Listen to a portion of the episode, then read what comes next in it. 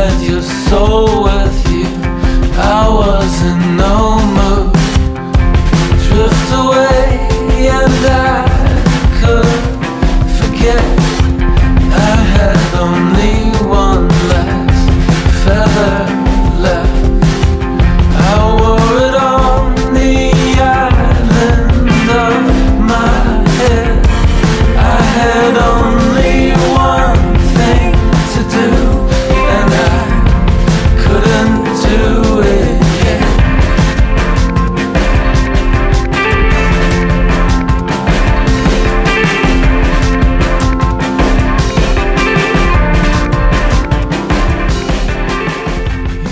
her, det var You Had Your Soul With You af The National, og vi kommer senere i det her program ind på, hvorfor vi har hørt den. I hvert fald, det her, det er Orange Snak. Velkommen. Mit navn er Kjartan F. Stolberg, og den her podcast er 100% helt og dels plus nogle få øh, sideskavanker dedikeret til Roskilde Festival. Og i det her afsnit, så gennemgår vi, ligesom vi gjorde i sidste afsnit, nogle navne, som er i den nyeste Roskilde Festival bandpakke. Jeg har en kærlig gæst med til at øh, plukke nogle navne sammen med mig. Vil du introducere dig selv? Det vil jeg i hvert fald. Øh, Jeg hedder Philip. Der er nogle af de gamle lyttere, der vil kunne genkende mig. Øh, Men det er første gang, man har mig i ro og uforfinet form, så det bliver, det bliver rigtig fedt. Med rå og uforfinet form, så implicerer Philip her, at øh, han ikke er i rå og uforfinet form, når der er andre gæster øh, ud over ham i, i studiet med mig.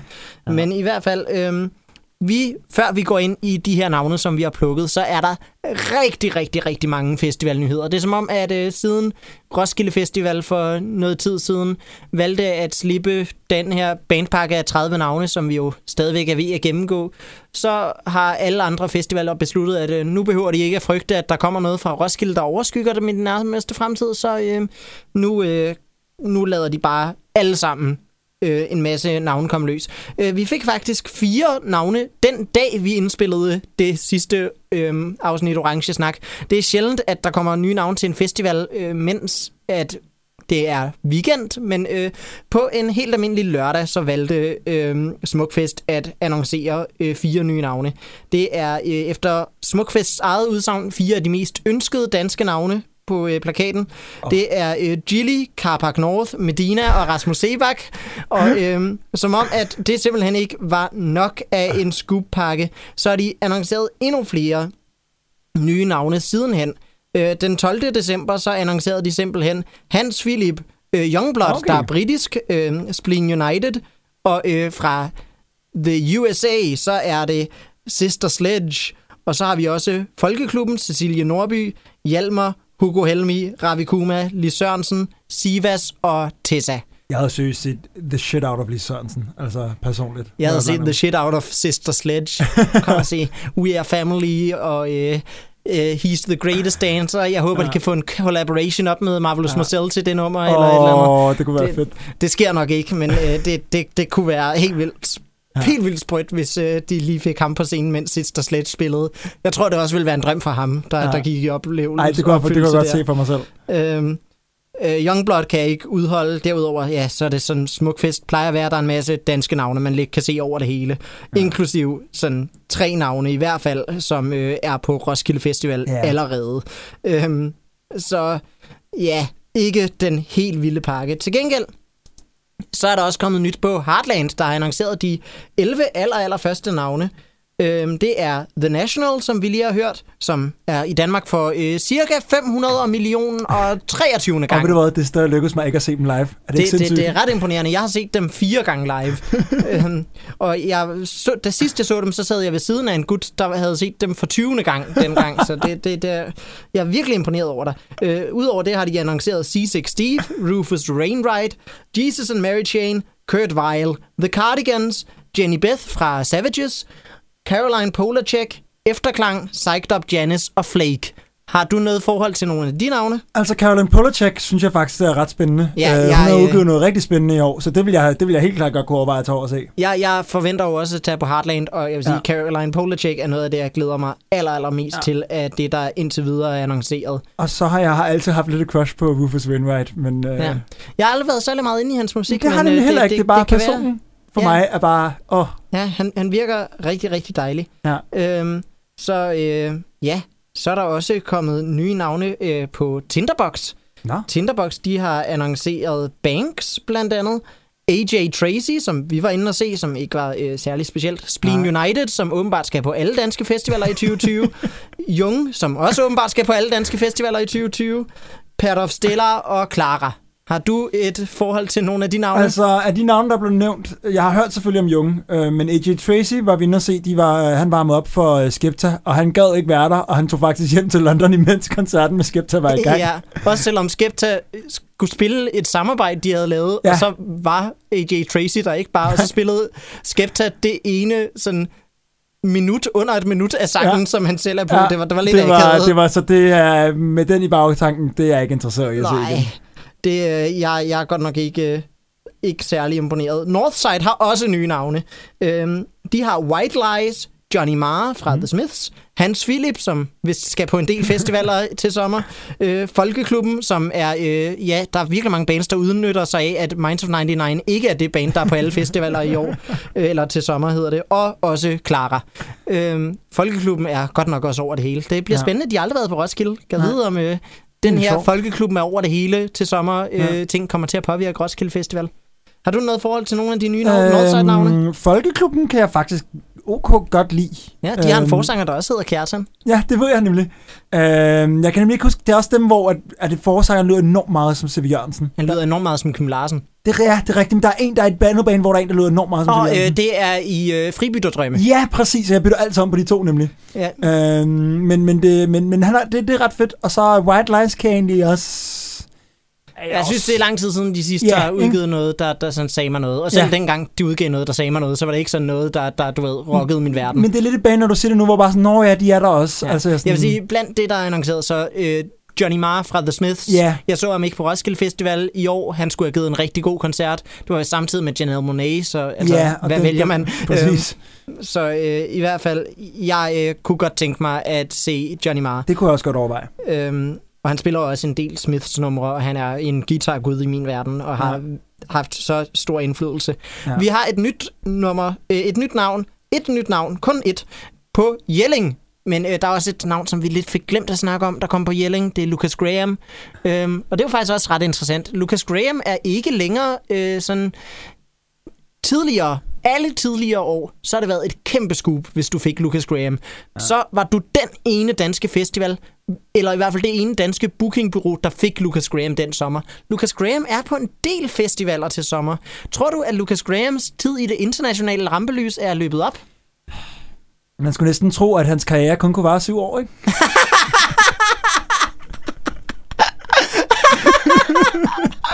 Vi lukker den der. Nå, men øh, i hvert fald, Jelling har tilføjet et ekstra navn ud over Lucas Graham. De har tilføjet, ja, nu bliver det helt store scoop, de har tilføjet Passenger.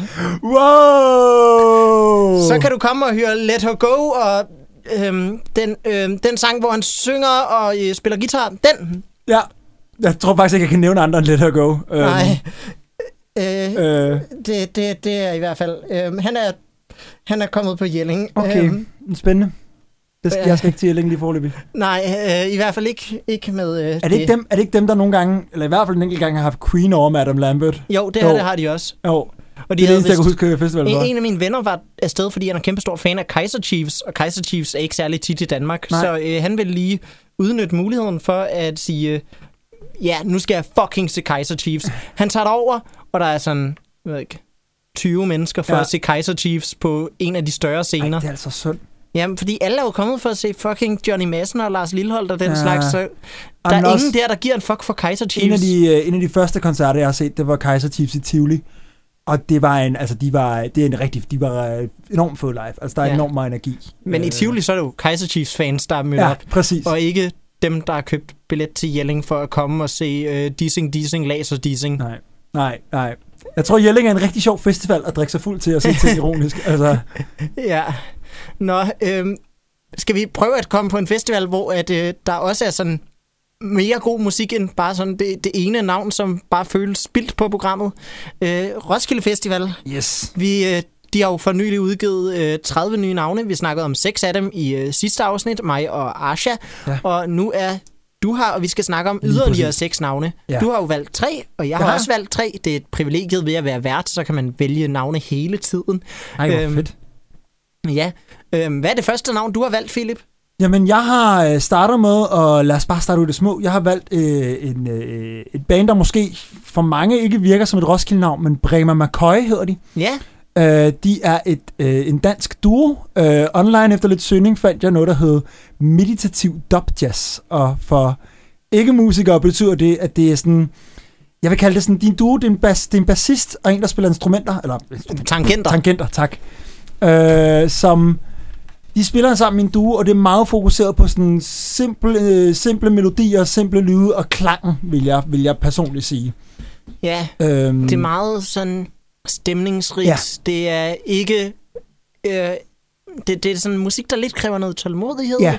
Man øh, skal ikke øh, tro, at det er... og nu, og nu kommer det sjove, fordi jeg har valgt dem, men jeg synes faktisk rigtig meget, at deres musik er røvkedeligt. Ja, jeg Men- tror, deres musik i store doser bliver Ja. i hvert fald kedeligt. Ja. øh, men, jeg, øh, men, øh, men, men de laver, det, det, de gør, laver de faktisk rigtig godt. Og jeg har hørt rigtig, at det skulle være rigtig fedt live. Ja. Jeg mistænker lidt, de kommer på Gloria, der er jo en ret intim, lukket scene. Ja, Ro- Roskilde har skrevet i deres øh, bandbeskrivelse, øh, som man kan tjekke på sin Roskilde-app eller på Roskilde Festivals hjemmeside, at de får festivalens mest intime scene. Ja. Så medmindre at der bliver lavet om på noget som helst i scenesetupet næste år, så bliver det jo så Gloria. Og, og lige præcis med, med, med, med det, de gør med, med deres klang, altså det, de udforsker af klang i deres musik, øh, og de kan kontrollere det så meget, som man kan i Gloria, så tror jeg faktisk, det kunne gå hen og blive en rigtig, rigtig, rigtig stemningsfuld at, øh, koncert, ja. som øh, jeg godt kunne finde på at tage til i hvert fald. Jeg tror ærligt talt, øh, det kommer til at være en af de mest sådan proppede og eftertragtede Ja. Gloria-koncerter. Ja. Det kommer til at være en af dem, hvor man skal stå i kø i noget Helt tid. Måske gå glip af en anden koncert for Ja. at komme ind, medmindre de sætter den tidligt. Jeg ved, de hvilket har- jeg også vil sige, det vil, det vil være en god idé Ja. måske at sætte den tidligt. Jeg ved, de har, jeg ved, de har spillet nogle ret proppede øh, Vega-koncerter før, i hvert fald. Ja, Så de, spiller jo nærmest årligt på Bremen Teater også. Ja, præcis. Øh, blandt andet spiller de også her til jul, Ja. hvor man kan tage ind og se dem, og det tror jeg allerede er udsolgt, så det er ikke Ja, den det store reklame, at... Øh, Øh, men de har også, øh, de har faktisk også, altså de har lavet en del, de er jo en del i det danske musiklandskab, og de har også, øh, jeg ved, de medvirket i øh, øh, Peter Sommers nye album. Ja, ja, halvdelen af Ja. albummet, jeg mener den anden halvdel, der Ja. er alle tracks med Bremer McCoy ja. som øh, instrumentation. Ja. Og på første halvdel er det så hans øh, faste liveband, der hedder Præcis. Tiggerne. Præcis. Uh, uh, der, der øh, pirkede du lidt til, til mine øh, tanker. Så Roskilde kan jo godt lide at øh, lave nogle collaborations. Altså, jeg tror, det kunne godt være, at øh, de kunne få lukket Peter Sommer til lige at komme og Det kunne give et fedt, par numre, numre eller to under Bremer det, kunne være, det, kunne være, det kunne være rigtig fedt. Øhm, så det, det, vil jeg, det vil jeg i hvert fald rigtig gerne se den for. Så, Altså- er der, så bliver det 100% en rigtig fed koncert. Altså, vi, det, vi, både Bremer McCoy og Simon Kvam kommer til at være på Roskilde, så øh, Peter Sommer kommer nok bare til at være der for i hvert fald at hygge sig med sine venner. Sådan, det, er- det, det er alle Peter Sommers venner. Ja. Vi, vi skal bare sådan undgå, at uh, Lisbeth Syntius kommer, så, så bliver det først og så kompliceret. bliver det, puh, Ja. ja. det, Nå, øh, men øh, tilbage til Bremer McCoy.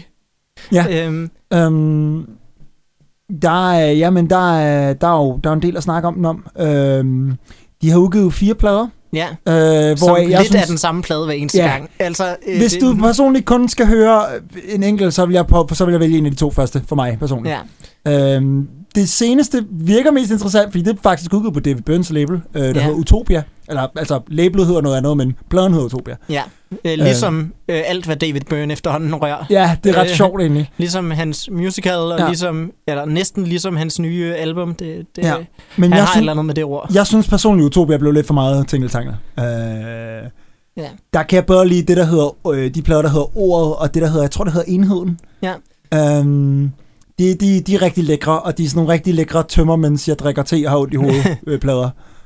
Øhm, Jeg, øh, nu, nu nævnte du, at øh, de har to instrumentalister, øh, Ja. og det er jo Jonas den Bremer og, Og- Morten McCoy. Lige præcis. Øhm, og udover at de har netop kun tangenter og bas som de egentlige instrumenter, så har de en anden ingrediens, som lidt gør deres øhm, musik mere spændende end lige den ene sammensætning implicerer. Og det er jo deres brug af båndmaskiner. Det er rigtigt. Det har jeg Øhm, faktisk ikke engang nævnt. Og øh, det øh, foregår fuldkommen analogt, øh, så der, det er ikke med, med nogen øh, vilde øh, sådan elektroniske effekter. Øh, det, det er faktisk øh, intet af det, som de indspiller deres plader med, er øh, teknologi fra det her årtusind. Mm. De er meget old school i den tilgang til Og det giver, det giver, bare en enorm, det giver bare en enorm varme til lyden. Altså sådan, det er en Ja. rigtig varm atmosfære, man får øh, ud af det. Øhm, Og der, der kan komme nogle rigtig, rigtig fine, lækre melodier ud af Helt måden, klart. som de, de netop bruger båndmaskiner, især i forhold til ta- tangenterne. Øhm, helt klart. Da jeg så dem øh, live, jeg så dem til en af de der årlige Bremen-koncerter, fordi jeg havde vundet nogle billetter. Ja. Øhm, og jeg, jeg, tror, jeg tror, jeg var i den forkerte stemning. Og øh, jeg tror, at øh, jeg sådan måske heller ikke helt havde sat mig ordentligt nok ind i, hvad Brimer McCoy-oplevelsen var, inden jeg tog afsted. Øh, men, øh, men jeg tror netop, at øh, Gloria vil være sådan det venue, der, Ja. der lidt kunne få det til at endelig hænge Ja. sammen. Fordi hvis det, hvis det blev sådan noget Avalon, eller sådan noget den stil, så kan jeg bare slet ikke se det ske, fordi Nej. der er så meget larm omkring de scener, og så meget, der sker. Altså sådan, de, kan ikke, de, kan, de har behov for et lukket rum, hvor de kan kontrollere Ja. atmosfæren. Ellers, Ellers så så drukner bl- koncerten. Ja, men ikke engang, altså selv hvis publikum holder fuldkommen Ja. kæft, så øh, Ja. ved, ved en Avalon-koncert, der vil man kunne i distancen ja. høre, at der sker noget på Og- orange Og jeg under har, en Bremer bare, jeg har bare oplevet rigtig meget på sådan de mindre scener, åbne scener på Roskilde, ja. At sådan, altså sidste år under Waste Blood stod folk jo og snakkede også. Ja. eller det her år er det så. Øh, så, så der skal ikke meget til, før folk mister koncentrationen i de scener. Ja.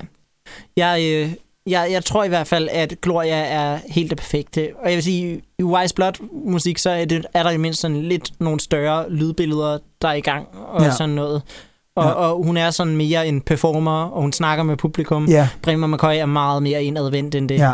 Øhm, så altså, igen, ja, selv hvis publikum holder kæft, så, øh, altså, så vil der bare være almindelig baggrundslyd, der vil et eller andet sted komme i vejen for stemningen. Og, Helt klart. og det vil der simpelthen ikke, når de får Gloria, hvilket Nej. Roskilde Festival meget implicerer jo, at Ja. de vil få.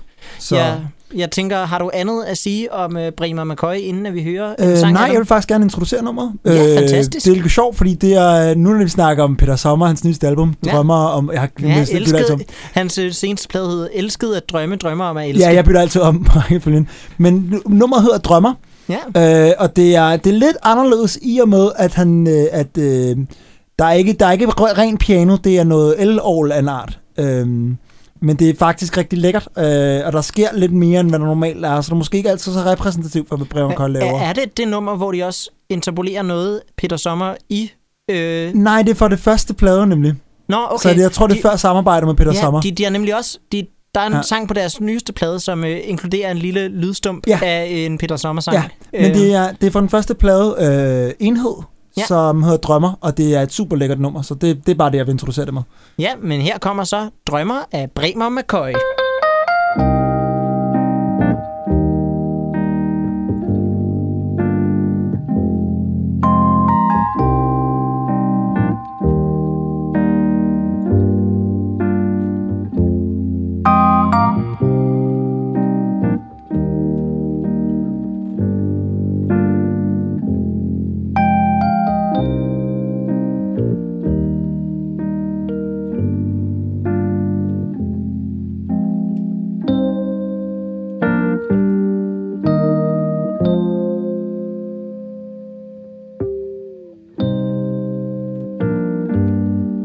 Det her var Drømmer af Bremer McCoy, og det er bare sådan et nummer, man kommer så i lækkert. Altså, super dejlig ned på jorden stemning af.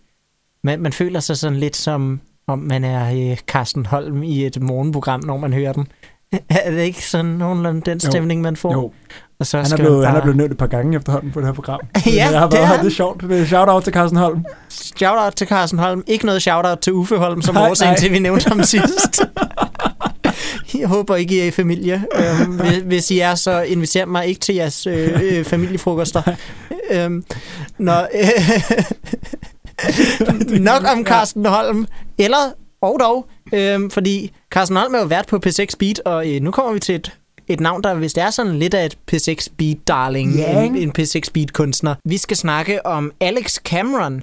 Alex Cameron har jeg været fan af i lang tid. Jeg lærte ham første gang at kende, da han blev booket til Roskilde Festival i 2017. Hmm. Og øhm, ja, jeg øh, så ham desværre ikke dengang. Han lå i et af de aller, aller mest tight tidspunkter med øh, rigtig mange gode kunstnere på én gang.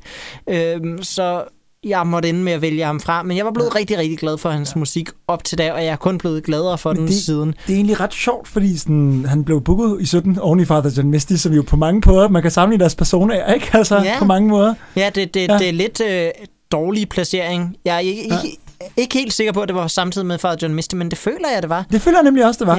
Ja, øhm, jeg tror, jeg så ikke nogen af dem. Jeg så Mats Gustafsson, som er en meget, meget anderledes personlighed. Øhm, men øh, i hvert fald, det var, det var også rigtig, rigtig spændende. Det var en oplevelse, som jeg sent vil glemme. Øhm, men i hvert fald, øh, Alex Cameron, han er nemlig lidt en øh, persona. Eller er han? Han leger sådan Ja. meget med, øh, hvor meget der er den ægte ham, du får at se, og hvor meget der er bare en Ja. karakter, han spiller. og Skal det gør jeg, han skal jeg tit. lege journalist nu og sige, hvad er det for en persona, han har, Kjartan? Ja, det er jo sådan, han er øh, lidt et elskværdigt røvhul. Øh, og det er, ja, Father John Misty er en klar parallel. Ja. Øhm, og nogle gange, så er han et elskværdigt røvhul. Der bliver lidt mere røvhul, end han bliver elskværdig. Men han er god til, du ved, at sælge sig selv. Han er sådan en øh, klasse charmeur, der prøver at pakke øh, de forfærdelige ting, han gør, ind i bare sådan det pæneste øh, smil og øh, de mest sådan kulørte fraser. Med kulørte mener jeg ikke, han banner. Jeg mener, at han øh, bruger rigtig pæne, gode, godt ord for rød, han har, Mm. han har gang i. Han er sådan lige øh, meget et klassisk singer-songwriter-format på rigtig Ja. mange af de punkter. Ja. Hans øh, lyd var i starten meget synth-baseret. Med tiden, som han er blevet større kunstner, så han haft råd til at øh, arbejde med et større og større band. Øh, hans nyeste plade, den har faktisk meget sådan en øh, lidt øh, 60'er, The Beatles-agtig lyd øh, Ja. til no- noget af sin musik. Det vil jeg godt give dig.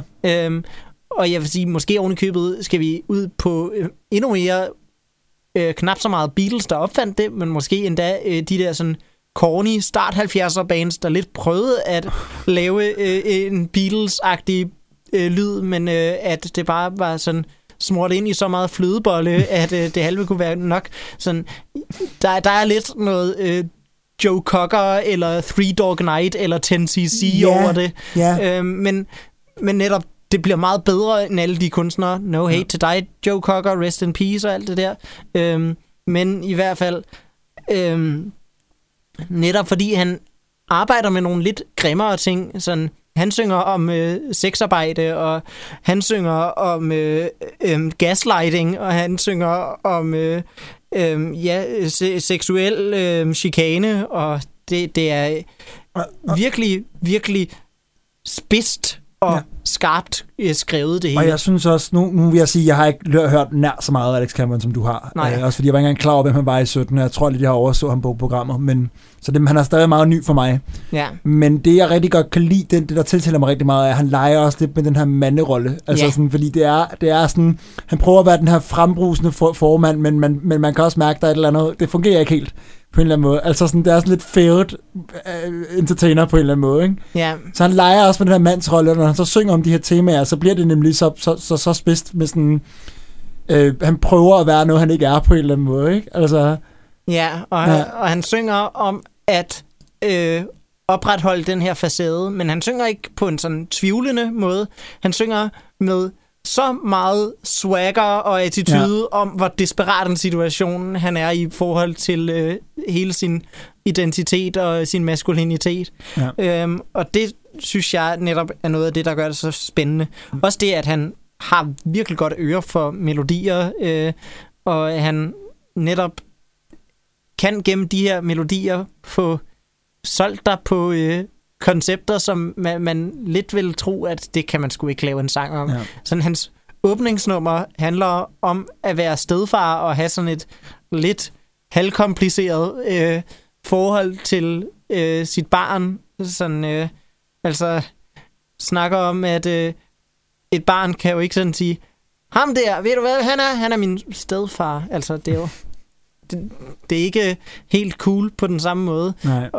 Det betyder så også til gengæld, at et barn vil, i lettere grad også kan, du ved, øhm, distancere sig til, hvis han gør noget idiotisk, og øh, ja, mange af hans sange handler om, at han gør noget idiotisk, men han også totalt meget insisterer på, at det ikke var idiotisk, det ja. Han gjorde. Øhm, og, og det er netop igen nogle af årsagerne til, ja. at jeg synes, han er så spændende og, og fascinerende Præcis, en kunstner. og det fungerer nemlig også bare så godt, fordi man ved, det er noget, det er noget, det, det, det er noget røvhulsagtigt, men når der er så meget ironi alligevel, så bliver det også, det bliver sjovt, men det bliver tragisk på samme måde. Altså, og det er lidt den, jeg synes, han, han spænder rigtig godt med sådan, han, han fanger de ting, hvor sådan, specielt de ting også med, sådan, med, med, med de roller, man spiller som mand i, i de moderne samfund, med sådan, det er egentlig, der er mange ting, vi egentlig fremhæver som sjove, men når man ser lidt bag facaden, så er det egentlig ma- på mange punkter dybt også tragisk også. Ja. Øh, Og jeg tror også netop, det er derfor, at det er så spændende for mig, at han øh, i højere grad har trukket på den her classic rock-lyd. Mm. Øh, fordi det, det er på sin vis også lidt en dekonstruktion af den mandlige fantasi, der ligger i, i sådan rigtig meget øh, rockmusik. Øh, altså, han går selvfølgelig ikke sådan fuldkommen, at det bliver ACDC, som nok vil være sådan den lyd, der vil være bedst til at øh, dekonstruere øh, øh, maskulinitet på en eller anden men, måde. Men de er bare en joke i sig selv allerede. Altså. Lad være med at hate på ACDC. ACDC har masser af fucking gode numre. ACDC er ikke en joke. ACDC er et af det 20. århundredes mest Lad os tage diskussionen en gang. Jeg, kan, rockbands. jeg kalder dem ikke en joke, men jeg synes stadig, de er meget karikeret deres lyd. But go on. Ja. ja, jeg forstår det godt. Ja. Øhm, men i hvert fald, der, der er helt vildt meget maskulinitet, man øh, kunne klart. tage fat i der også. Øhm, jeg føler måske sådan band som The Darkness tager lidt mere Ja. sådan øh, den side af den klassiske rocklyd. Men øh, Alex Cameron har totalt meget sine egne ting kørende, og jeg synes, øh, han- han er bedre end The Darkness. Også, ja, The Darkness er et godt band, så det skal ikke handle om det. det jeg tror aldrig nogensinde, nogen har sammenlignet Alex Cameron med The Darkness før. Det kunne være ret sjovt at lave sådan en kombi på den måde. Ja. Ja. Øhm, men i hvert fald, øhm, jeg har også haft den ære at interviewe ham og snakke med ham, og han er helt vildt god til at øh, simpelthen få dig til at føle, at du har stillet det dummeste spørgsmål i verden. Også selvom han ikke engang sådan siger til dig, at det er et dumt spørgsmål. Sådan, han, han kan bare svare så øjeblikkeligt og så umiddelbart på noget, som du tænker, ui, det her, det, øh, det får virkelig øh, øh, tandhjulene til at knirke, og får virkelig sådan noget, noget spændende frem, og, øh, og sådan, han er alligevel så øh, umiddelbar at snakke med. Øhm, ha- og, alligevel, han er umiddelbar på en måde, hvor du sådan lidt føler dig som sådan Elmer Fjot, der lige er blevet overbevist af snor snup til at vende en riffel mod dig selv, ikke? God referenceramme. Ja, det, det, det var virkelig sådan, jeg følte det, efter at have snakket med ham. Øhm, og det er jo også charmerende, fordi Snor Snup er en utrolig charmerende figur. Ja. øhm, og, jeg har haft den ære også at øh, se ham live øh, med hans fantastiske band og hans fantastiske saxofonist Roy Malloy, øh, som under koncerten anmeldte en skammel. Koncerten blev afbrudt midt i det hele for, at øh, saxofonisten skulle lave en live skammelanmeldelse. Det er efter sigende noget, han gør i alle byer. Det er fordi, at øh, de bruger ikke deres egen skammel, de bruger Vegas skammel. Okay. Så øh, han sidder på øh, den her skammel, og så øh, han endte med at i øvrigt give Vegas skammel øh, fire ud af fem stjerner. Og jeg ser meget frem til, om Roskilde Festival har lige så gode skamler. Ja, det er et godt spørgsmål. Det ved jeg faktisk ikke helt. Ja, jeg tænker Øhm. sådan, øh, Roskilde Festival skamler skal jo nok være lettere, for de kan Præcis, ikke? transporteres rigtig meget. Øh, Ja. Øh, jeg tror hvor ikke, det Vegas er... er sådan lidt mere barskammelagtig. Ja, jeg tror ikke, det er kunstnerisk komfort, der er i højsædet på, på. Roskilde Festival. Ja, jeg er lidt bange for, at han måske får han endda bare en stol. Ja. Ui, det er forfærdeligt at tænke på. Damn. Øhm, Jeg må altså også lige sige, Roy Malloy er et fantastisk navn. Altså, det, Det er lyder, det. det lyder som noget fra en eller anden øh, underlig øh, comic af en Ja. eller anden og hans øh, opvarmningsakt, som også er hans keyboardist, der hedder Jack Latter, han var, øh, han var total tegnefilmsfigur. Han var godt nok øh, også øh, spændende at, at øh, iagtage. Ja. Øhm, virkelig, virkelig dygtigt liveband, og han er også en rigtig, rigtig overbevisende live performer, så jeg vil anbefale alle at øh, tage ind og se ham. Øh, han kan virkelig finde ud af at fyre den af, og netop have den der rockstjerne-attitude, som man også sådan lidt dekonstruerer, og sådan, hvor man ikke ved, hvor meget der er den ægte Alex Cameron, og hvor meget der bare er en facade. Og det mm. er noget af det, som ja. gør ham så potent i mine øjne. Nå, nu hvor vi har snakket godt og grundigt om det, skal vi så ikke høre en sang om det mest lykkelige emne i verden? Medmindre du har andet at sige. Jeg har ikke andet at sige. Ja, men skal vi så ikke høre en sang om skilsmisser? Åh, oh, oh, En fantastisk. sang skrevet bare sådan, og det lyder som den mest happy-go-lucky sang i verden. Og i virkeligheden handler om, om en skilsmisse, og bare øh, at påskynde den, det, Ja. ja. det er... Det her, det er simpelthen de diskrepanser, som øh, Alex Cameron er allerbedst til at øh, få ud i verden. Her kommer Alex Cameron med sangen, der hedder Divorce. So we drink our mother energy. There ain't no woman for the needy man. Or did you see where my love went? Because it ain't here in my hand. You need to check that, darling, between your legs. I couldn't bear another needy man. I got friends in Kansas City with a motherfucking futon couch. If that's how you wanna play it, I'm drinking in the dark because my battery's out.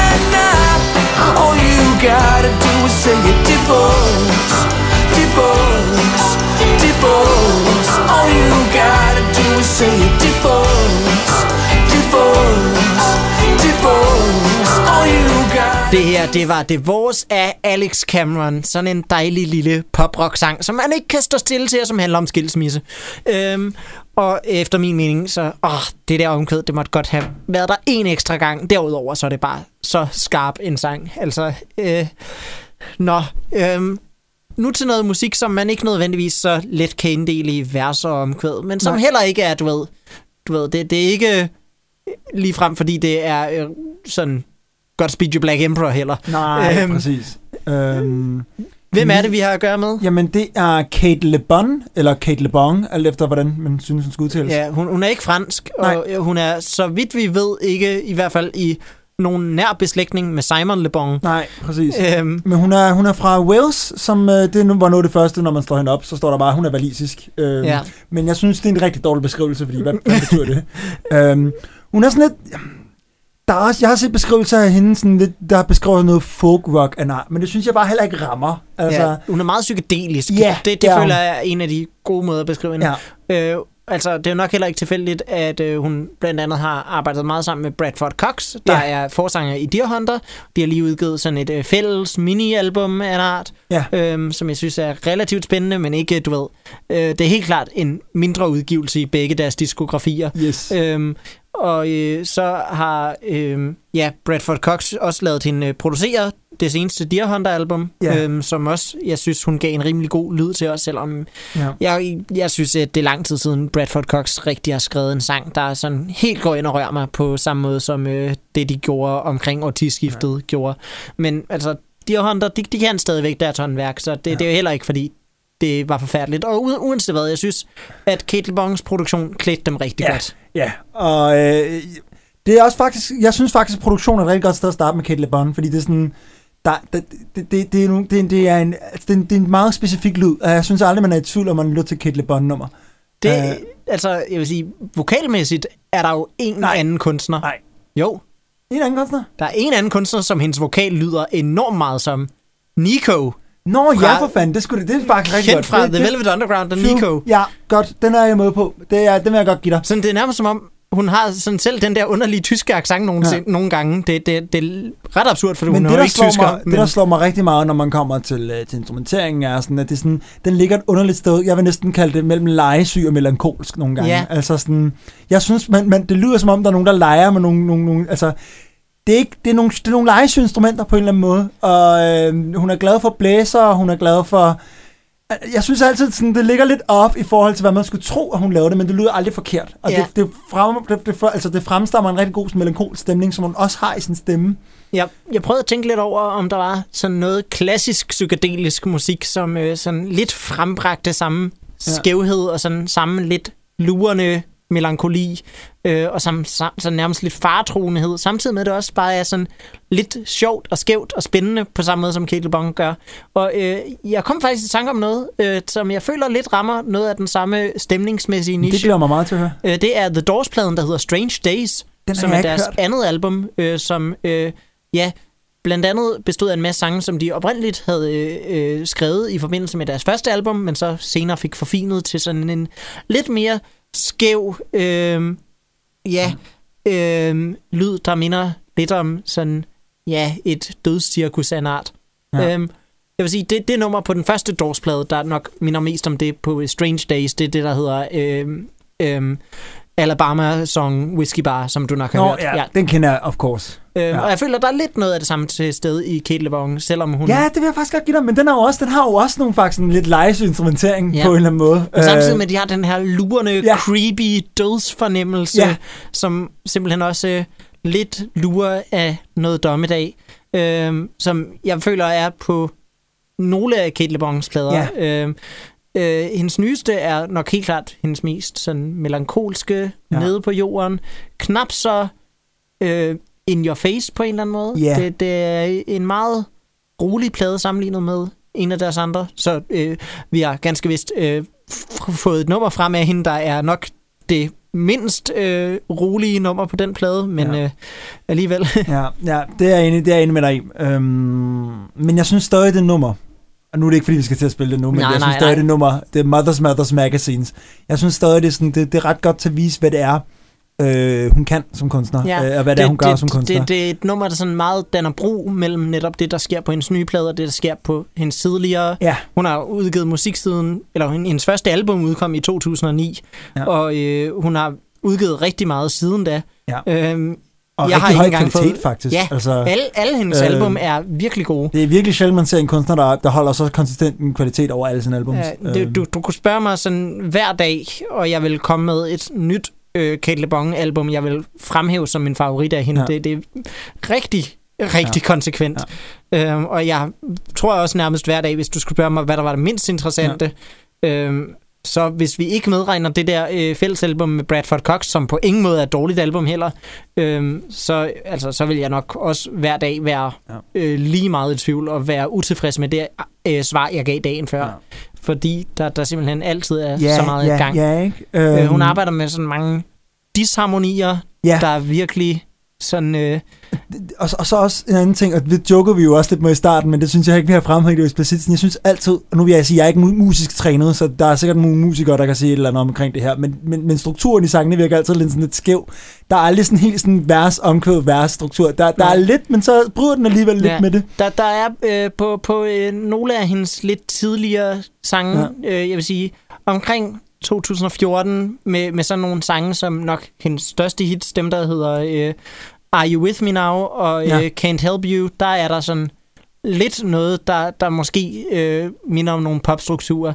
Ja. Øh, men jeg vil sige, det er art pop, hvor at, øh, der er meget mere art, end der Ja. er pop. Ja. Øhm, Men, men alligevel ikke derude, hvor man, hvor man, hvor man som... Altså, hvis man aldrig har hørt musik før, og sætter det på, man tænker, fuck, det kan jeg jo ikke lytte til. Hvad er det her? Hvad er det, I Nej. prøver på? Man, man, man prøver stadig lidt at ramme noget, hvor man sådan... Jeg kan genkende det, men man kan aldrig helt genkende det helt. Og det synes jeg er enormt spændende. Ja, sådan ekscentricitetsmæssigt er hun et sted mellem øh, Wiseblot og Bjørk. Ja, ja. Det er faktisk... Det er faktisk ja, det, den vil jeg godt give dig. Og selvom der selvfølgelig, når man siger Bjørk, så tænker man straks en masse elektronisk, og der er ikke særlig meget elektronisk i, i øh, det, som øh, Wiseblot laver, hvis Nej. overhovedet noget elektronisk overhovedet. Måske en synthesizer men, hister men hvis, her. man, hvis man ser bort fra det elektroniske, så sådan, i attituden kan jeg godt se det. Altså sådan, hun, hun, hun gør lidt noget af det samme, ekscentrisk mæssigt, ikke? Ja. Altså, Øhm, det, det, det vil jeg også øh, helt klart sige. Hun, hun øh, har øh, virkelig nogle interessante guitarlyde også, føler jeg. Ja. Øh, også selvom at øh, gitaren ikke er nødvendigvis det instrument, man altid vil lægge mest mærke til, så er det ofte sådan et virkelig skarpt instrument i mm. hendes kompositioner, mens hun selv har sådan den her rigtig bløde og rare og rolige stemme, hvor hvis du isolerede vokalerne, så vil man bare føle sig fuldkommen til rette, men alt, hvad der sker omkring dem, skaber sådan netop nogle nye øh, kontraster og kontekster, som gør det lidt mere spidst at lytte ja. til. Ja. Øhm, ja, jeg synes i hvert fald, at øh, jeg, jeg kunne også virkelig godt tænke mig, hun spillede jo også på Roskilde Festival i 2016, ja, hvor, hvor jeg heller ikke så hende. jeg fik heller ikke set hende der, og øhm, Ja. hun er jo fortsat med at være lige så god siden da, Ja. kan man sige. Helt klart. Øhm, så jeg håber, at øh, 2020 bliver året, hvor jeg så endelig får Ja. taget mig sammen til at se hende. Det, det bliver faktisk et år, hvor vi får set på rigtig mange af de koncerter, vi har misset før, synes Ja. jeg. Øh, Med mindre, at øh, ting bare gentager sig. ja. Eller der kommer noget sådan helt vildt oveni, men det kan jeg Ja. simpelthen ikke lige forestille mig, hvad det skulle være. Ja, hvis Øh. øh. de sætter hende, nu kan jeg ikke huske, jeg har ikke tjekket, øh, om Kate LeBon har fået en spilledag endnu, Nej. øh, men altså, hvis de sætter oven i Tom York eller Tyler, the Creator, så er Så, svært så ved bliver den at- svær. Så kommer jeg nok til at vælge... Ja, eller oven i Lingua Ignota. Sådan, oh, det, ja. Der er, der er ting Der er- på Roskilde-plakaten, jeg personligt vil vælge over LeBon, enig. men der er ikke mange af dem. Nej, helt enig. Det er, det er virkelig, hvis den ligger oven i Tyler, the Creator, så bliver jeg altså også nødt til at tage til Tyler. Men, men det vil gøre ondt. Ja. Det er det, jeg føler, den er. ja og Roskilde-programmer gør altid ondt, når man ser tidsplanen og overlappene kommer. Ja. Og jeg glæder mig overhovedet ikke til vores øh, uundgåelige øh, afsnit, der handler om overlap. Ja. Men øh, Åh, den, blev, den kommer til at gå ondt. ja, jeg tænker, det bliver sådan en gruppesession, hvor vi sidder ja. tre personer i en rundkreds og prøver at komme med gode råd til hinanden om, hvad vi skal vælge i det helt store Sådan dilemma. Alcoholics Anonymous, sådan, hej, Ja. mit navn er Philip, og jeg tager ikke til, jeg tager ikke til Kate LeBon, eller hvad? Ja, nej, mere sådan, mit navn er Philip, og jeg er i tvivl om, hvorvidt jeg skal tage til Kate LeBon eller til Tyler, the Creator. Ah, den, det, det, okay, det kan jeg godt se Nå, for men det kan vi glæde os til, Ja. når den dag kommer. Øhm, indtil videre, så synes jeg bare, vi skal glæde os over, at Kate LeBon er blevet booket, og måske spille noget af hende Ja. nu. Her kommer Mothers Mothers Magazines af Kate LeBon. Mothers, mothers, magazines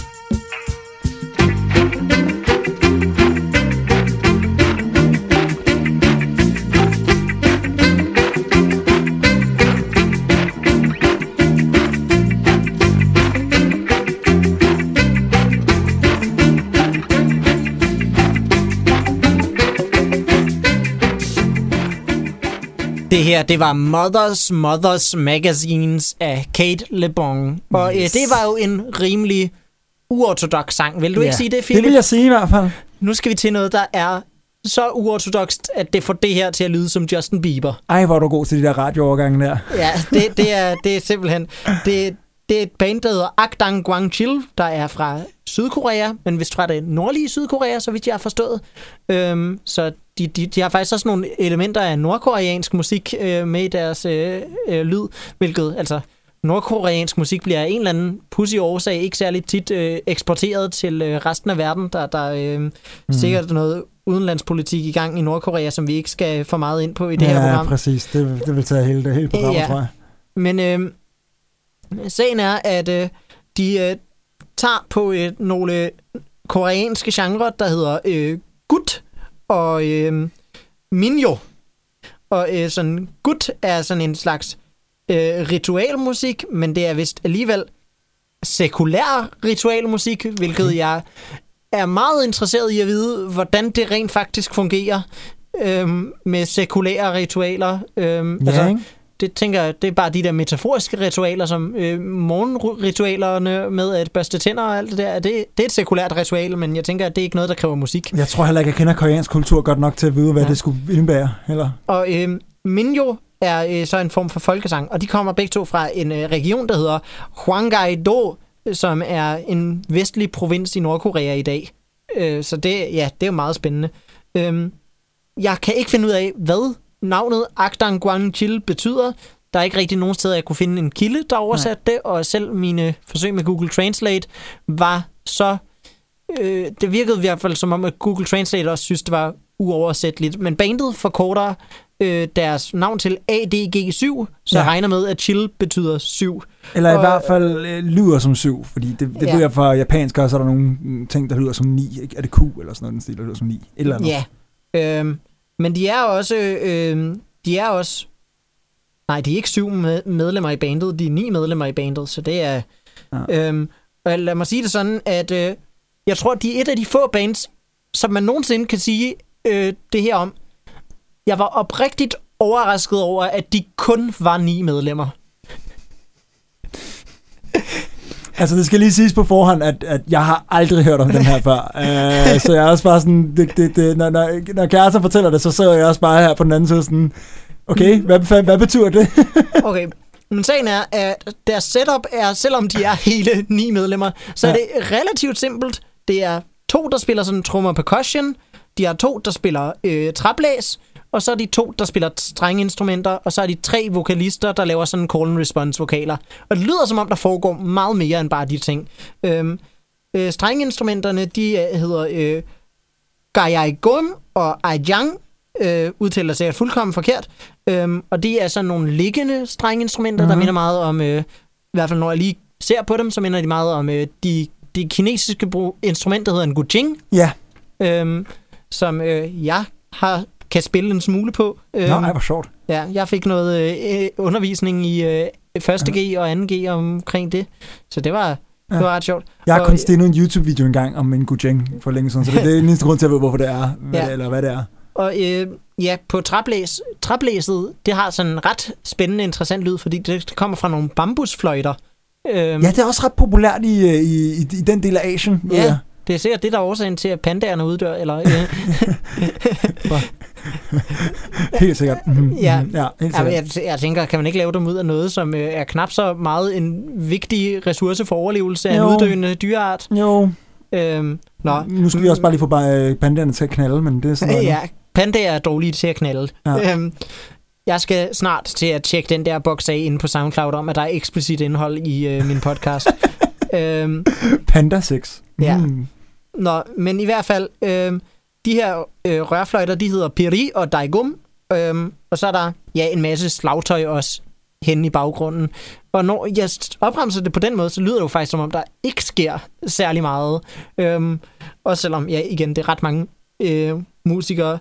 Øhm, og så, ja, i front, så er der øh, tre kvinder, der er simpelthen virkelig, virkelig slagkraftige øh, vokalister. De kører meget sådan noget call and response øh, musik, som netop også understreger den her sådan lidt shamanistiske tilgang, og øh, netop også de rituelle øh, ting, som de trækker på i deres musik, øh, som gør det til en sådan virkelig sært dragende trance, som man lige kommer ind i. Der, der, der sindssygt. kører sådan meget noget repetition i mange af deres numre, men øh, selvom de her enkelte figurer sådan gentager sig og gentager sig, så kan det bare være noget, der eskalerer og bliver vildere og vildere, og til sidst er man inde i en helt anden verden, som man aldrig nogensinde havde begrebet, at øh, den kunne eksistere. Det er enormt spændende, synes jeg selv. Øhm, og øh, ja, de øh, blev dannet øh, til en øh, optræden i 2015 til 70-årsdagen for befrielsen af Korea, fra det japanske kolonistyre. Ja. Og så i 2017 har de indspillet en selvbetitlet øh, plade, som man kan høre på Spotify blandt andet. Øh, og det er der, jeg har stiftet bekendtskab med den, og jeg har hørt den plade adskillige gange, og den er så vanvittigt god. Det, det, der er så mange spændende ting, der sker på tværs af alle instrumenterne, og også i vokalerne. Øh, noget af det, der blandt andet er en årsag til, at jeg var overrasket over, at de øh, ikke var flere musikere, det var, at øh, sådan, vokalisterne de har så meget kontrol over deres stemmer, og har simpelthen så store registre, at jeg sådan var overbevist om, at øh, der var en af dem, der var sådan en øh, tværfløjte, eller okay. en, en øh, saxofon til tider, i hvert fald sådan, du ved, en sopransaxofon, eller noget i den stil. Der var nogle rigtig, rigtig øh, lyse lyde fra helt op i fløjteregistret, der simpelthen øh, også bare blev spillet på en sådan ekscentrisk, øh, sådan nærmest avantgarde jazz, øh, Charles Mingus, John Don Cherry-agtig måde. Altså, Altså, det lyder helt vildt sindssygt. ikke at Charles Mingus spillede saxofon, men du ved, Nej. de, de Ja, saxofonister, ja, ja, øh, ja. Charles Mingus arbejdede sammen med. Ja, jeg ved, Ja. ja. jeg, den fangede jeg godt. Ja, det lød bare lidt som om, jeg mente, at de sang på samme måde, som Charles Mingus spillede bas, Ja. hvilket de ikke gør. Nej. Øhm, Men det har Og- jeg ikke tilladt dig, for jeg elsker Charles Mingus personligt, Ja. ja. så det... Øh, og øhm, ja, og samtidig trommerne, der er, er der også, netop fordi de har to slagtøjspillere, så foregår der også enormt mange ting der, og, og rytmerne bliver sådan rigtig hektiske, og netop også rituelle. Man, man føler, man er en del af noget, der er meget større. Og jeg har ingen anelse om, hvad det her er for nogle ritualer. Jeg ved bare, at det er sekulære ritualer. Det er enormt svært at finde noget som helst info om, om dem her. Øh, Så jeg arbejder lidt ud fra, øh, hvad Roskilde Festivals hjemmeside har at fortælle mig om dem. Øh, Fordi ja, det meste af det, jeg kan finde om dem, er på koreansk. Øh, men øh, de spillede også på en festival, der hedder Glo- Global Fest, øh, et sted i verden, jeg kan ikke huske hvor, i 2020. Men øh, der beskriver deres arrangører dem som øh, øh, koreansk shaman-funk. vildt nok. Jeg føler, at de overdriver Vildt funkyheden i det, men jeg vil sige, i modsætning til sådan anden shaman-musik, sådan hvis vi sammenligner med et band som øh, danske Heilung, så, øh, har øhm, Akdang Guangchil helt klart sådan noget mere dansevenligt groovy i sig, øhm, og arbejder meget med, hvordan bassen nemlig ligger i både de dybe strenge fra øh, strengeinstrumenterne, og også netop de meget dybe toner, som øh, de her øh, øh, bambusfløjter også kan komme med. Ja. Øhm, det, det, til, til tider så bliver det jo nemlig sådan virkelig, virkelig grænsesøgende. Og deres album er meget, meget fint konstrueret, så, så man i starten tænker, ja, det er sikkert bare sådan alt øh, koreansk folkemusik lyder. Det er da meget hyggeligt, det her. Og så med tiden, som man hører flere og flere numre, så kommer man bare til at blive suget ind i den her verden, hvor alt kan ske, og hvor at øh, de ikke er bange for at øh, skubbe til dine sanser på øh, en, en helt vild, spændende måde. Øh, jeg glæder mig enormt meget til at se dem. Jeg tror, Gloria vil være en god scene for dem, men omvendt så øh, samtidig, når de er ni mennesker, er der plads til dem på Gloria? Jeg tvivler. Det bliver hårdt. Ja, Øhm, det bliver, bliver hårdt ja. at klemme alle Ja. dem ind på den lille bitte Gloria-scene. Jeg kunne altså også godt se dem få en af de mindre åbne scener. Ja. Øh, alt ud fra det, du beskriver. Øh, Pavilion, eventuelt sådan, den, det allerførste band på Avalon, ja. Det kunne de godt klare. Altså, jeg, jeg, jeg, hvis, jeg, jeg sammenligner dem lidt med øh, Jambo Agushevi Orchestra. Øh, Ja, det på vil jeg ikke gøre, fordi Okay. Jumbo Orchestra, og Agushevi Orchestra er sådan meget mere, øhm, i mangel på bedre ord, populistiske i deres tilgang til Ja, det musikken. vil, det vil jeg godt give dig ret i. Det, vil det jeg jeg nok vil sammenligne det med, var et øh, ensemble, som jeg ikke mener, du så øh, øh, øh, for øh, et par år siden. Øh, et øh, ensemble, der hedder Gamelan Salukat fra Indien. Det så jeg. Øh, men øh, de arbejdede nemlig også med sådan, øh, ja, nogle interessante, perkussive øh, lyde, øh, og havde også nogle danser inde. Det tror jeg ikke, at Akdang Wang Chill får. Men, øh, men netop, at det bliver meget ekscentrisk, men når man først lige er i den rigtige sindstemning, så kan man faktisk godt groove og danse til det. Jeg er, øhm, jeg er seriøst meget tæt på at høre noget af det nu. Altså. Ja, så er du så er du super heldig, fordi ved du hvad, vi har et radioprogram, skråstrej podcast, What? Hvor, hvor vi skal spille noget af det for dig nu. Hold nu kæft. Man skulle slet ikke tro, jeg har været med så meget, men øh, Ja, vi, vi, skal første gang jeg hører spille, om det her. vi skal spille et nummer fra deres øh, album, og øh, det her nummer, det hedder Aucha. Det var af Ak Dang Guang Chil.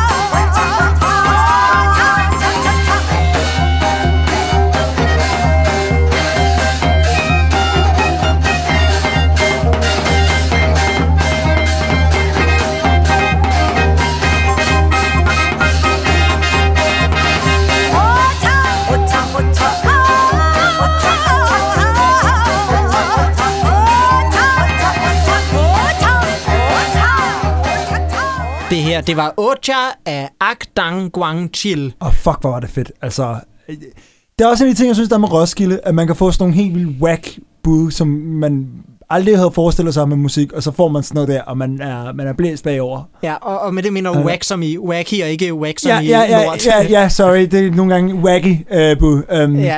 Jeg har jo aldrig hørt om hverken altså stilarten eller det her, man spiller musik, men jeg er solgt. Altså. Jeg har overhovedet aldrig... Det er min eneste øhm, eksponering til den her form for musik, er jeg rimelig sikker på. Hvis jeg er blevet eksponeret for, til det før, så har jeg i hvert fald ikke fået at vide det, det, det, hed, det jeg har hørt. Øhm, jeg har hørt en smule koreansk folkemusik, men det er ikke noget, der nogensinde har sat sig i mig på samme måde, som. Akdang Guang Chil har gjort. Nej.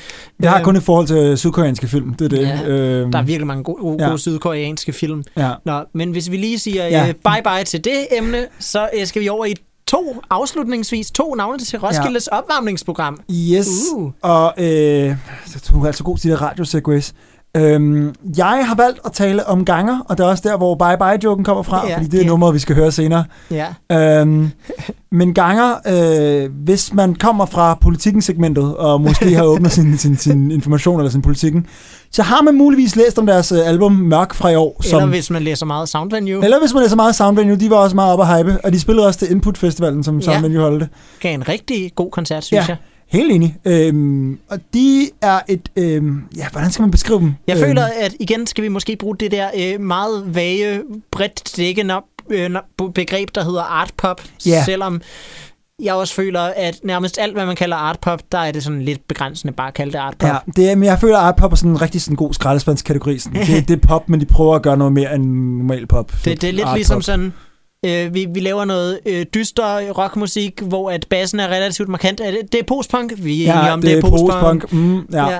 Øh, Øhm. det er den genre, der tilhører alle bands fra Gang of Four til Joy Division til... øhm, Ja, The Strokes kaldes post-punk revival. Ja, men ja, det er, det er, det, det, det er fjollet, men, men, men det er nok et art pop band. Øhm, men der synes jeg også, at øhm, de har noget meget interessant, altså sådan, de leger lidt med genren og presser lidt med, hvad det er, øh, popmusik kan, og hvad for nogle elementer, man kan smide ind i popmusik. Og de bygger et helt lille univers, synes jeg. Øhm, der jo tager, det er egentlig meget sjovt, det tager udgangspunkt i sådan en meget realistisk fortælling, fordi det handler om øh, i hvert fald, er det forsangerens øh, familie. Den har skrevet meget omkring sin far og hans fars død og hans opvækst. i, Jeg tror, det er Hans Tolm i Jylland et sted. Det har hans stjædfar rent faktisk stjålet et tv. Jeg har overhovedet ikke sat mig så Men det meget er ind i deres det, det, er fortælling. nemlig det, fordi sådan, det er også lidt det, den leger med. Fordi det, det er lige præcis den... den øh, Jeg den, troede bare, det var en grineren tekst. Ja, men fordi den, den der er, jeg tror, så vidt jeg kan forstå, at det, det handler om en historie, han altid har fået fortalt, men, men er den sand eller ej, ikke? Altså, og det er lidt der, jeg føler, den leger med, at det, sådan, det tager udgangspunkt i noget realistisk, men det er sådan et mytologisk univers, den alligevel bygger op. Altså, Ja. De har Øh. også øh, sange, der hedder noget som Olympisk Ja. og Kometen Ja. og, og sådan noget. Og de har så også en sang, nu kan jeg selvfølgelig ikke huske, at det, det er olympisk, ikke? Ja. Øh, hvor, hvor det handler om den her stedfar, der går ud og stiller tv. Jo, det er det. Øhm, det er, tager vist udgangspunkt i en rigtig historie, så vidt jeg kunne læse mig frem til. Vildt nok. Øhm, Spændende. men det er også ligesom, det spiller ligesom med ind, fordi han, han, han er jo, han er jo en, øh, han har altid været en meget kunstnerisk dreng, øh, ham her gutten, nu siger jeg dreng, han er mand. Øhm, men, men det er ligesom, øh, har været, der har været mange ting, han har strugglet med i det her miljø. Øhm, og det synes jeg bare er bygget ret fint op. Øh, og den leger også fint med sådan nogle korarrangementer omkring det. Så, ja, der rigtig er lige- fede vokalharmonier. Ja, præcis. Øh, hvilket er rigtig fedt, fordi det er jo en person, der fortæller nogle meget personlige historier, men det bliver fortalt gennem vokaler. Det synes jeg er en ret fed øh, teknik. Og nu, nu kalder du ham forsangeren, men det er jo Det er- langt fra ja. altid, at det er ham, der øh, synger lead vokalen. Helt enig, helt enig. Jeg var også derfor, jeg var sådan lidt forsangeren, øh, fordi ja. Sådan Vi kan kalde ham frontpersonen. frontpersonen, så meget som de nu har en frontperson, fordi ja. Nu har jeg set dem live en enkelt gang, og selvom der var en, der var lidt mere i front end de andre, så synes jeg faktisk, det var stillet meget lige i det forhold var, til det var en meget kollektiv indsats, Ja. ja. Øh, og en enorm, altså enorm få øh, vibe, de havde med hinanden. Altså, de spillede virkelig af hinanden, og de spillede godt sammen, og god stemning. Øhm, og det kunne jeg virkelig godt også se dem gøre igen til det så i opvarmningsdagen, de spiller. Ja, og de har allerede fået tildelt Rising som Ja. deres scene. Ja. Hvilket, altså, Øh, øh, det var nok lidt givet på forhånd, ja. men, men ja, helt klart Med mindre, de flytter, med mindre de flytter Countdown, så Countdown var en rigtig, rigtig dårlig placering, hvis du spørger mig. Ja, de, de fik bygget lidt om på Countdown i år, i forhold Ja. til, hvordan den ser ud. Så, Ja. Men, men, men, men, nej, det, Men de skal ud på Rising. Øhm, det skal de. Og øh, det tror jeg, fordi de har været nævnt i politikken og information, så kan jeg godt forestille mig, at der bliver lidt flere ombud end en normal Rising-koncert. Ja. Øh, hvis, du, hvis man var til Søn i år, så tror vi, det er størrelsen, det bliver. ja, det, det tror jeg også er, Ja. er meget, meget Ja. ja. Det, er ikke, det, er ikke, det er ikke Flake i, var det 16 eller 17? Øh, Ja, det var, det var i lukket. 16, hvor 16. 16. At, øh, Flake bare i 2000 på alle. Eller, jeg har hørt, at også det var lige lovligt pakket til Hjalmar i år. Så Ja. hvem ville have gættet det? Udover... Øh, Wow. ja. Øhm, men men det, det, der tror jeg godt, de kunne spille en fed koncert. Øhm, og Mørk er også... Mørk har nogle rigtig gode bud på, på, på nogle rigtig gode numre. ja, det er Øh, deres album. Ja, deres album, det skal lige nævnes, ja. Ja. det er Mørk. Øhm, som jeg bare tror sådan... Altså, det kunne blive en rigtig fin koncert, kunne jeg godt forestille mig. De har sådan netop... Øh, nu kalder vi dem jo ikke bare art pop, fordi det er sådan, du ved... Det der, jeg føler også nogle gange, så art pop et begreb, man lidt bruger om sange, der har sådan nogenlunde de samme strukturer, som noget, man måske vil finde i art rock, men at, Ja. ja. du ved, Ja. ja. bare at den elektriske guitar ikke er så markant, som Nej. den er i art rock. Præcis. Jeg føler, at i Gangers tilfælde, så har det faktisk også noget at gøre med, at de har nogle sådan legit pop-elementer. Ja. Der er nogle rent faktisk sådan virkelig catchy omkvæd, blandt Ja. andet Bye Bye er Ja. ja. en total ørehænger. Helt klart. Øhm, og det er olympisk også for den Ja. ja. sags skyld.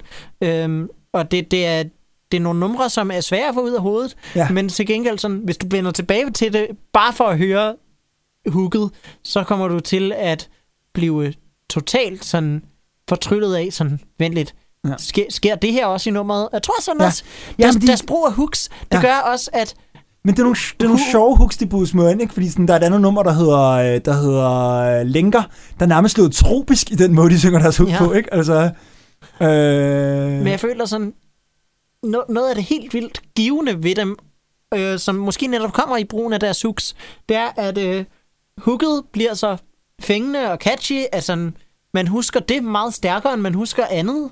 ja. Og netop fordi, at der er det i baghovedet i din reptilhjerne eller noget. Jeg ved ikke, om reptilhjernen er noget, der rent faktisk findes, Nej. eller noget, som talkshow-værter bare bruger. øhm, men øhm, i hvert fald, der er noget, der sidder deromme i baghovedet, øhm, og det, det er hooket, og så vender du tilbage til sangen, og det er det, du husker allerbedst. Og netop fordi det, du husker det så meget stærkere, end du husker resten, så alt det omkring det, det ender med virkelig at overraske dig hver eneste Ja. gang. ja. Øhm, altså, jeg tror nærmest ikke, der, der er en eneste gang, hvor jeg har hørt et Nej. nummer som Bye Bye, og øh, ikke været overrasket over bare, hvor mange Og jeg- vilde forskellige elementer, der er til stede på det nummer. Og jeg hørte, det, jeg hørte jo, øh, da jeg blev inviteret med til den her udgave, der hørte jeg lige pladen igen, og der blev jeg også helt overrasket over sådan, gud, er det her pladen, jeg kunne jeg synes ikke, jeg kunne huske noget af det. Altså det sådan, er sådan totalt transformerende Ja. oplevelse, hver eneste gang, man lytter til det. Det, Helt er, det er rigtig, rigtig imponerende. Ja, jeg, er, jeg, er meget, jeg er meget stor fan af dem, og jeg kunne også godt se sådan, at, at jeg kan også se dem lave noget fedt fremadrettet. Altså, jeg føler, der er rigtig meget, der stadig gemmer sig i projektet Ja. øh, fremadrettet. Jeg glæder mig virkelig meget til at se, hvad der er, de laver. Ja. Måske øh, kan vi være så heldige, at øh, selvom de der opvarmningskoncerter, det jo bare er de der 45 minutter, Ja. så du ved, de kunne godt bare nå at spille numre fra pladen og kun det, så kunne det være ret spids, hvis vi lige måske fik en smagsprøve på, hvad der venter i gangers fremtid. Det ville være lækkert, ikke? Ja. Øh, Bare, bare lige et enkelt nummer eller to, Ja, ikke? ja, vi vil altså- selvfølgelig stadig, vi vil stadigvæk gerne høre Ja. Kometen, vi vil høre Olympisk, vi vil Ja. høre Bye Bye, vi Ja. vil høre Linkert. Vi, Men det- også, men... altså fordi sådan, Mark er jo, er jo så gennemført en plade på så mange punkter. Jeg føler virkelig, de, de har en idé, og som de også virkelig får eksekveret rigtig godt. Men, men, men, men jeg glæder mig også lidt til at se, hvad der så kommer ud over derfra. Men jeg føler alligevel, der er så mange elementer, de godt kunne lave noget, der var sådan lidt anderledes, men stadig ganger, stadig fedt, stadig ja. markant på en eller anden måde. Jeg føler, en sidste ting, vi måske sådan lige skal sige om dem, nu hvor vi jo Ja. begge to har haft den fornøjelse at se dem live, Ja. det er, at selvom det er sådan på mange punkter et lidt artsy-fartsy, øh, nu leger vi øh, projekt, og nu ser vi sådan skubber til nogle grænser, så er det på ingen måde navlepindlende. Nej. Det er øh, især ikke i en live-kontekst. Nej. Øhm, det er et Det- band, der virkelig formår at komme ud over scenekanten og få dig selv, uden at du selv skal gøre den store indsats, få dig grebet med ind i deres univers. Og, øh, og øh, jeg husker at stå og danse til det, selvom det ikke er en af dansemusik. Øh, Nej. På, mig. på nogle punkter er det, men alligevel ikke helt. Øhm, men, men jeg husker også, at forpersonen, der rendte rundt i sådan en Legend of Zelda, sådan en helt slidt Legend of Zelda t-shirt, og hoppede rundt på scenen og var meget livlig, og det var enormt fedt, øh, til Ja. det, de lavede. Øh, så det glæder mig meget til at se igen. Altså, Ja, jeg, jeg ser enormt meget frem til det, og så også netop, når de har så stort et ambitionsniveau. Nu regner jeg med, at det var jo, øh, det var jo en lille mini-optræden, vi så her på, Mm. til deres festival. Jeg skal ind og se dem øh, relativt snart. Øh, her i øh, det nye år skal jeg se dem i Lille Vega også. ja, Øhm, der glæder jeg mig rigtig meget det til at se, om, øh, mig, de kunne om det er et andet format, der er til stede, når du ved, de har hele spillestedet Ja. øh, øh, at kunne omfavne med Ja. deres ambitioner. Ja. Og så også måske, om de har noget særligt i vente, når det er Roskilde Festival, så som blandt andet navne som Zara og Clarissa Connolly allerede mm. har gjort tidligere. Det, det tror jeg vil... Det vil ikke være noget, der var totalt uden for deres øh, tilgang til musikken. Nej. at de gjorde sådan noget. Det har jeg i hvert fald ikke indtrykket af. De, de kan godt lide at lege med dine forventninger. Ja. Og øh, jeg tror, at øh, et lille sæt til input er overhovedet ikke øh, sigende for det scope, som Nej. de er live. Nej, jeg kunne, jeg kunne, nej, helt klart. Jeg kunne sagtens se dem lave et eller andet super fedt på Lille Ja. Vega. Nu, Øh, nu glæder jeg mig til at finde ud af, Ja. hvad, hvad der sker i Lille Vega, og så Ja. øh, kan stor- det være, at jeg rapporterer tilbage om, hvad ganger er for en liveoplevelse i den sammenhæng. Ja, det vil jeg personligt glæde mig til at høre. øhm, for jeg har stor tiltro til, at det, det kan de sagtens. Øhm, det, er, det, det er enormt spændende musik. Skal, vi, skal vi høre en sang ja, af dem? øh, Bye Bye, som vi sådan teasede tidligere. Ja. Øhm, ja, Har, jeg har du noget ikke- at sige om den, eller? Nej, øh, jeg, jeg, jeg Vi har prøver... også snakket lidt om den Ja, allerede. altså jeg prøver at vælge et nummer, jeg synes, der er ligesom repræsenteret øh, det, det, de kunne. Jeg synes bare, Bye Bye er et enormt velskruet nummer. ja, det, fordi det, det, er, det er også meget multifacetteret. Ja, præcis. Så Så her, bare sæt kom, det på. her kommer Bye Bye af Ganger. Den klynger sig til dine ben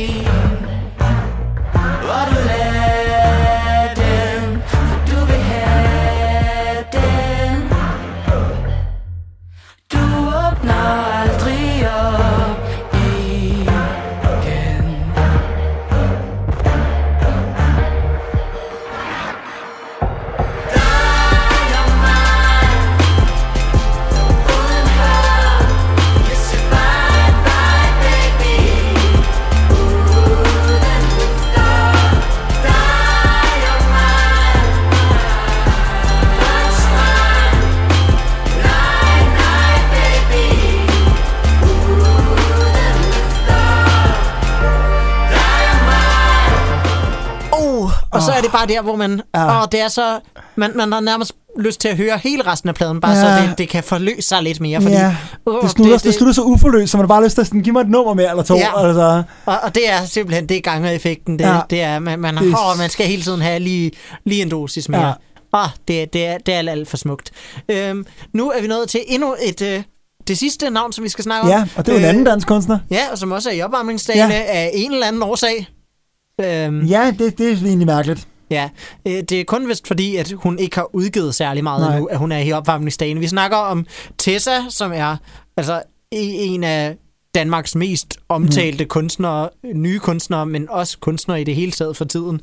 Øhm, det, der, der er øh, snak og diskurs i alle vinder og kroge om mm. alt, hvad Tessa foretager sig, og øh, folk vender deres hoved hver eneste gang Tessa udgiver en ny single, hvilket er ret vildt, fordi hun har kun udgivet sådan 3,5 single mm. indtil videre, og de har alle sammen fået så meget opmærksomhed. Ja. Øhm, måske undtagen den der halve single, det var bare en freestyle, som hun Ja. lige smed.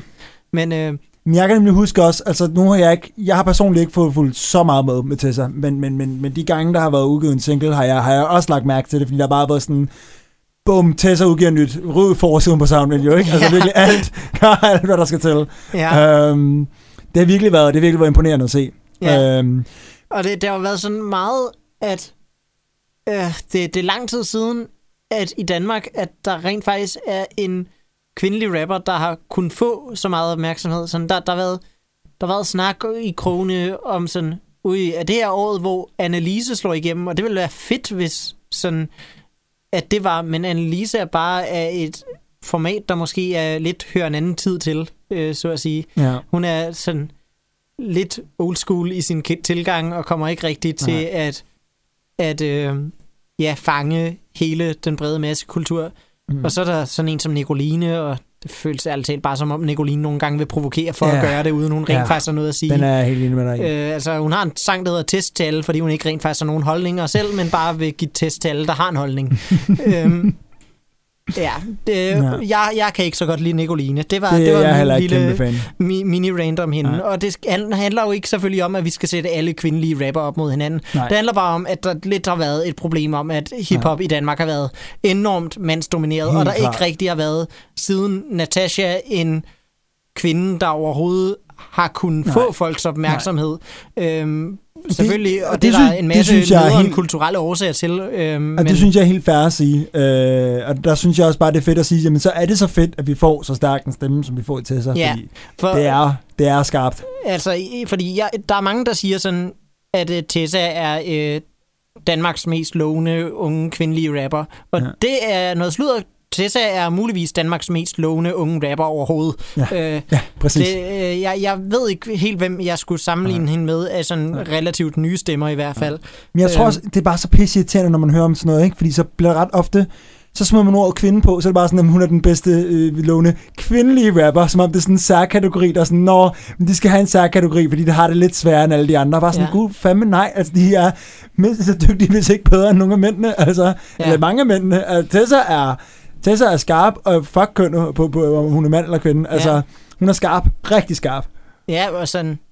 Øh, indtil videre, så synes jeg jo nærmest, at øh, kvinderne i Roskilde Hip-Hop-program er, er lige så spændende som, Ja. som... Eller hvis ikke mere spændende, den eneste mandlige rapper, der er på programmet lige nu, som rent faktisk siger mig noget, det er øh, Pusha T. Eller nej, Ja.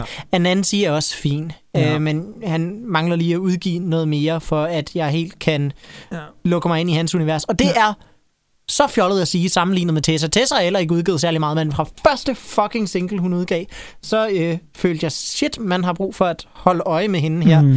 Det, det, hun, hun er en rapper af et rimelig klassisk format egentlig, øhm, fordi hun øh, er ikke sådan særlig fokuseret på, du ved, det er ikke øh, noget med autotune over det hele, eller sådan fængende melodier, Mm. eller noget som helst. Det er, øh, hun leverer den ene skarpe, vittige Ja. punchline efter den anden, og hun sørger for at virke fucking sej, mens ja. hun gør det. Ja. Altså, Jeg tror, jeg tror Jeg det tror- første ord, man smider på, når man hører den, det er, hun er, fuck hvor hun sej, hun er, ja. Hun er attitude. Altså, Altså, og de fleste af hendes sange handler også bare om, hvor fucking sej hun er. og, man, og man er ikke i tvivl, fordi hun, hun er så god til at øh, få, få overvist en øh, med den lyrik, hun har, og, og sådan måden, hun leverer hvert eneste ord, som om hun bare tror så meget på, på sig selv. Det, det er helt inspirerende, og det er smittende. Ja. Øh, sådan, hvis jeg øh, går en eller anden dag og føler, ja, jeg har det ikke særlig godt, så øh, Ben, det er en det er en sang, der kan få mig til at føle, at jeg er fucking Ben. altså, Men, men jeg tror også, nu, nu nævnte du tidligere med, at hun, det er mærkeligt, hun er booket i opvarmningsdagene, men jeg husker at have hørt lidt fra nogle af mine lidt mere rapkyndige venner. Rapkyndige, wow. Øh, folk, der ved lidt mere end rap end mig fra sidste år, og, og, og også læse lidt om det, at, at, at generelt har øh, Roskilde lidt et problem med at booke danske rapkunstnere på hovedprogrammer. Ja. Øhm, altså sidste år var jo kun rigtig... Øhm, og hvad fanden er den hedder? Øh, De havde både Artie Artit, og så øh, lige da tidsplanen udkom, så bookede de fulde i oveni. Det er rigtigt, det er rigtigt, men der var en lang periode, hvor de kun hed Artie Artit, Ja. ja. som også er dygtig. Ja, det øh, føltes lidt som, at Fully lidt kom efter, fordi de Ja. fik kritikken. Ja, ja. Øhm, Men, Men Fully var- var men, fin nok men, have. men, altså, Artie Artit er også dygtig, men jeg føler bare, at der er så meget mere, vi kan vise. og det er altså, Fully for den sags skyld også. Ja, ja helt, klart, helt klart, helt klart. Øhm, ja, og så er der Big Stock, hvis vi tæller dem. Men, altså, Men, men Big Stock var en koncert, hvor sådan... altså, Big Stock er og Big Stock sagde selv, dengang de vandt øh, en DMA for bedste hiphop-album, det er ikke hiphop, det er dancehall. så øh, for Big Stocks skyld skal vi nok lade være med Ja. at kalde dem for Ja. hiphop. Men jeg føler også selv, selv der er jeg bare sådan lidt, jeg kan rigtig godt lide Big Stock, men de er jo ikke, de er jo ikke tegnet på, hvad der sker i dansk hiphop lige nu. Nej, altså... Og, og det er der, vi mangler lidt. Ja, for det første, de synes ikke selv, de er hiphop, og for det Nej. andet er de et nostalgiakt. Ja, 100 procent. Men øh, ja, Tessa, øh, jeg føler, at hvis vi skal sammenligne hende med nogen øh, i dansk rap, så øh, det, det første, øh, jeg tænker, når jeg hører hende, det er Suspekt. Øh, Ja, jeg, jeg har faktisk siddet og tænkt på Suspekt hele, hele vejen igennem her. Øh, fordi altså, ikke alene er der meget af den samme attitude og sådan meget punchline-fixerethed, men der er også meget af den samme lummerhed til stede, øhm, som altså som, som simpelthen rammer hårdt hver, hver eneste ja. gang, at øh, ja, både for den sags skyld, øh, Orgie by D eller Tessa ja. Kommer med en øh, rap-replik. Ja. Øhm, det, det, er, øh, det er lidt en bølge også, at øh, i USA, at punchline rap begynder at vende tilbage, også med sådan en, en kunstner som Da Baby, der ikke er særlig øh, sådan melodisk orienteret, som tidligere var, var det helt store, men, men også bare sådan fyre på øh, med raketfart sådan den ene vittige joke ja. af efter den anden, og at de bare hænger sammen, og Ja. man, man får et smil på læben af det. Jeg kunne godt tænke mig at sådan finde ud af, om Tessa også dur til andet end punchline rap, for det har lidt været det, hun har lavet indtil videre. Mm. Men igen, vi dømmer ud fra tre ja. Singler og en det, er- freestyle. det, det er svært at gøre på nuværende tidspunkt. Ja. Øhm, Altså, og hvis man ikke har dykket ned i Suspects øh, tekstunivers, så tror man jo sikkert også, at alt, hvad de øh, rapper om, det er sex. ja. Hvilket er, øh, altså, de rapper meget om sex, men de rapper også om meget andet. ja. Øhm, så øh, ja, jeg, jeg er meget spændt på at se, hvor øh, hun når hen der. Ja. Øh, jeg er også spændt på at se, hvad, øh, hvad der kommer til at ske i forhold til hendes diskografi op til Roskilde Festival. Om hun, hun har et album på vej. Det kunne være fedt, kunne det ikke? Jeg kunne rigtig Altså, godt tænke mig at høre vil, album. øh, hvis, hvis jeg fik at vide, at der var et Tessa-album næste år, så var det nok et af dem, jeg glæder mig mest til. Ja. Øh, Helt klart. Nok, øh, ja. Øh, det, det vil være et af de danske hiphop-album, jeg, jeg vil øh, glæde mig allermest ja. Til. Nu tror jeg også, der måske er et Fros-album på vej. Det vil jeg Ja. også glæde mig rigtig meget til. ja, Øh, Fros skal jo spille i Store Vega, så det hænger nok... Og det er Ja. annonceret lang tid i forvejen, ja. så det kunne tyde lidt på, at der er et album på vej. Ja. Men øh, ja, det ved jeg ikke noget om. Øh, uanset hvad, så øh, Tessa er en virkelig spændende stemme også. ja. En, der bringer rigtig meget personlighed frem. Ja. Øh, ja hun har jo booket til opvarmningsdagene, øh, fordi øh, ja, hun er et relativt nyt navn. Og jeg er bare meget bekymret for, at det vil blive en alt, alt for overfyldt koncert. Ja, det kunne jeg også godt forestille mig. Jeg Øhm. er bange for, at øh, den eneste måde, man kan få en plads, der rent faktisk ikke er lort, er ved at se den koncert, der kommer lige for, før Ja. ja. det på Countdown også. Så jeg krydser bare fingre for, at det også er en fed koncert. Ja. Fordi Tessa er bare virkelig, virkelig skarp. Øh, Mm. Både i forhold til lyrik, i forhold til le- levering, i, i forhold til også sine beats. Ja. Ja. Øh, jeg, ved ikke, om det er Tessa, der producerer Ja. ja. dem. Det mener jeg ikke, det er. Øhm, men de producer, hun samarbejder med, forstår virkelig at arbejde med, øh, med hendes øh, vokal og lade den komme helt op foran, samtidig med, at beatet også totalt meget understøtter hendes Ja. ja. attitude. Og jeg, jeg, jeg er også bare sådan, det, jeg føler også lidt, det er nu, man skal hoppe på vognen, hvis man skal opleve hende, øh, ja. og, og, følge med på hele vejen, fordi sådan, jeg kunne sagtens se hende gå hen og blive de store navne øh, i, i dansk Ja, rapmusik. hun er jo også allerede booket til Smukfest nu. Ja, og, øh, og jeg kunne helt klart se hende om sådan 20 år, når der er en ny sæson af den nye stil, og hun er med for det her, det her, den her periode i dansk rap, ikke? Altså Ja. ja. sådan, man skal virkelig, man skal virkelig være, man skal virkelig være, være med nu. Altså jeg tror, det er virkelig spændende. Jeg håber ikke, vi sætter os til at øh, høre det her afsnit om 10 år, og sådan Tessa er bare blevet en døgnflue. Nej, det håber jeg virkelig ikke. men at det, det, det tvivler jeg på. det tvivler på. Det er virkelig, det, det, det vi tvivler meget på. Ja.